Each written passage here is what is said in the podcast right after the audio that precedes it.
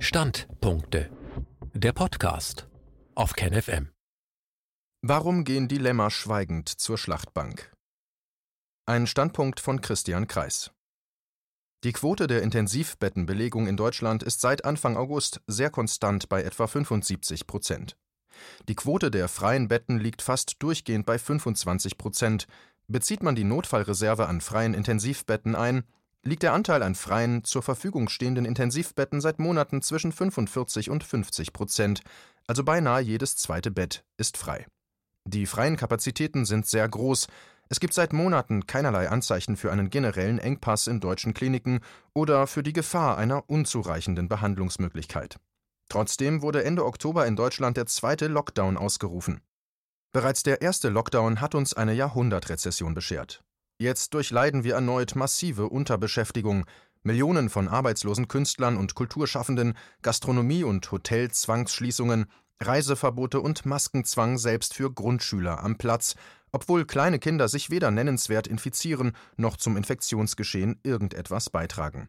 Maskenzwang für Grundschüler bringt keinerlei Nutzen, aber massiven Schaden für unsere jüngsten Schulkinder. Warum gibt es angesichts dieser Paradoxie so wenige Proteste?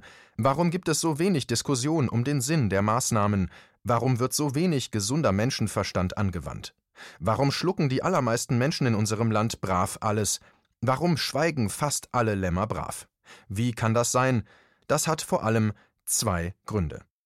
Zum einen wird durch die allermeisten Mainstream-Medien und Politiker eine systematisch einseitige, manipulative Darstellung der Sachlage gegeben.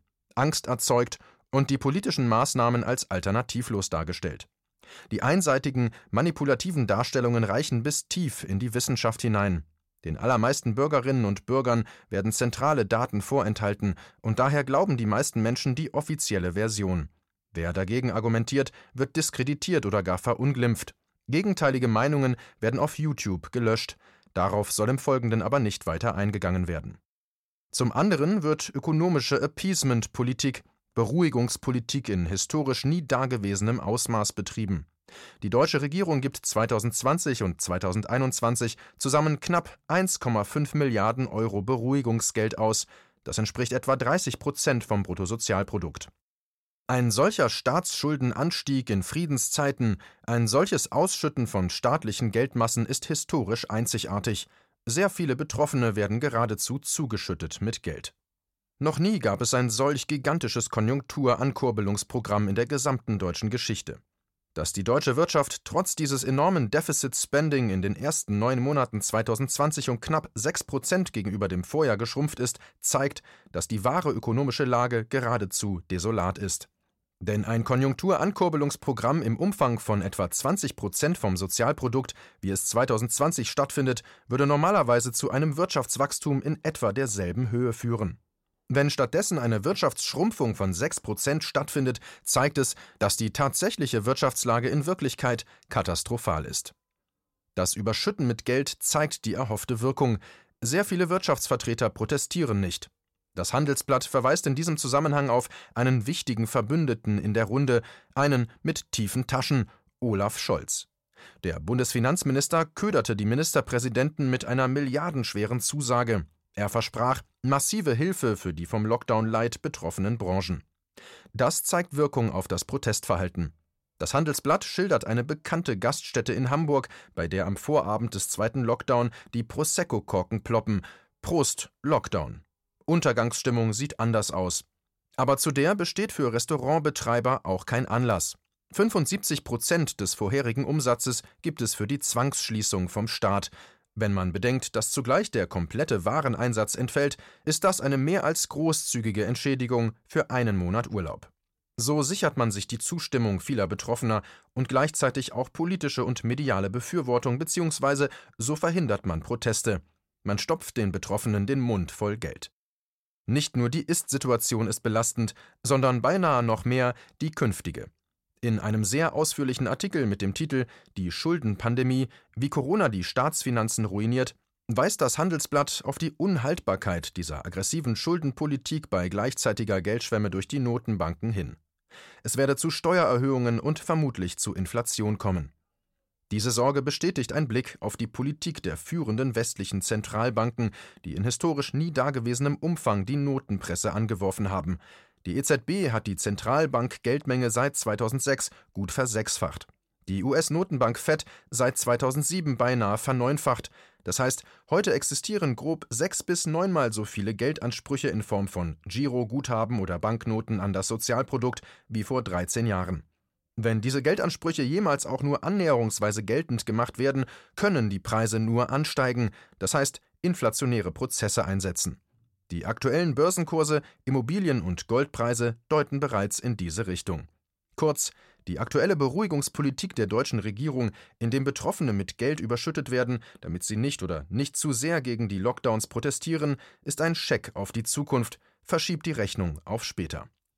Dennoch gibt es einige kritische Stimmen aus der Wirtschaft. Mario Ohofen, seit 1988 Präsident des bedeutsamen Bundesverbandes mittelständischer Wirtschaft BVMV, kündigte am 22.10. rechtliche Schritte gegen den zweiten Lockdown an. Es handele sich um staatlich verordnete Berufsverbote, die, Zitat, weite Teile der Wirtschaft und viele Unternehmen nicht überleben würden, Zitat Ende. In einem Interview mit der Tageszeitung Welt sagte er am 29.10., 80 Prozent der Wirtschaft seien Psychologie. Die Politik schüre Angst, zig Prozent des Mittelstandes würden den zweiten Lockdown nicht überstehen. Das sei wie ein zweiter Herzinfarkt, den man ebenfalls häufig nicht überlebt. Durch Verschieben der Insolvenzen würden Zombies finanziert.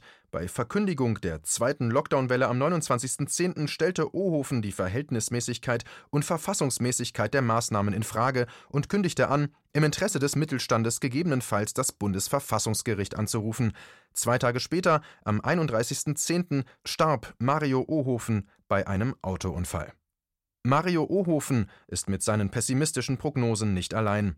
Der Deutsche Hotel- und Gaststättenverband DEHOGA warnte bei Beginn des zweiten Lockdowns, Zitat, Zehntausenden Unternehmen drohe ohne umfassende finanzielle Hilfen die Pleite. Durch den zweiten Lockdown wird ein Drittel der 245.000 Betriebe den Winter nicht überstehen. Ohne umfassende Entschädigungshilfe droht ihnen die Pleite. So sagte die DEHOGA-Hauptgeschäftsführerin Ingrid Hartges.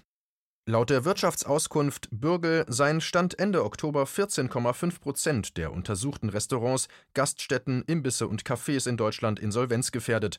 Der Präsident des Handelsverbandes Textil, Steffen Joost, meinte: Zitat: Es wird ein Ladensterben in den Hauptlagen geben. Das Gesicht vieler Innenstädte wird sich massiv verändern. Manche wird es nicht mehr geben. Zitat Ende.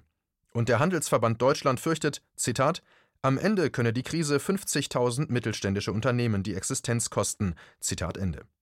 Über diese Entwicklungen sind nicht alle unglücklich. Ein Münchner Gastronom erzählte mir vor wenigen Tagen, im März hätte er noch aussteigen, sein Lokal schließen und mit etwa 200 bis 300.000 Euro Eigenkapital herauskommen können. Sein mitbeteiligter Sohn wollte aber weitermachen. Eine Fehlentscheidung. Heute ist das Eigenkapital weg. Gerade bekam das Unternehmen einen KfW-Kredit von 400.000 Euro für zwei Jahre.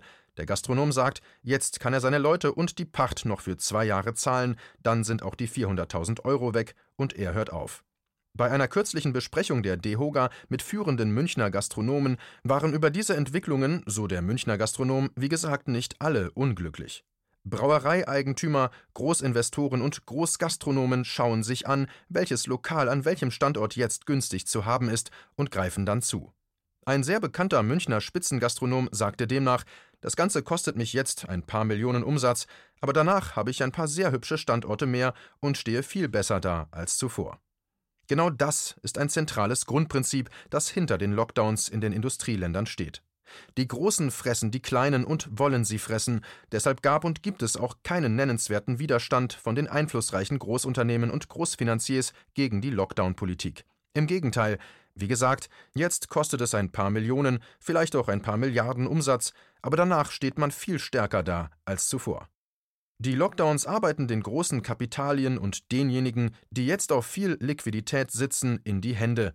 Dazu kommt, die Großunternehmen wissen ganz genau, dass sie im Zweifelsfall von der Regierung gerettet werden, Stichwort too big to fail, zu groß, um pleite zu gehen. Beispiel Lufthansa. Die Fluggesellschaft wurde mit etwa 10 Milliarden Euro Staatsgeldern gerettet. Allein im dritten Quartal 2020 verbrannte sie davon 2 Milliarden Euro. Man kann davon ausgehen, dass Lufthansa, auch nachdem sie ihre Finanzreserven verbrannt hat, nicht pleite gehen wird. Wie bereits in der Vergangenheit, insbesondere in der schlimmen Weltwirtschafts- und Finanzkrise 1907, wird es auch diesmal gewaltige Gewinner des kommenden Bereinigungsprozesses geben. Die Großen werden in möglicherweise nie dagewesenem Umfang die Kleinen fressen. Je mehr Angst in den Medien, die von sehr wenigen Milliardärs- und Multimillionärsfamilien beherrscht werden, erzeugt wird, desto länger und strikter werden die Lockdowns.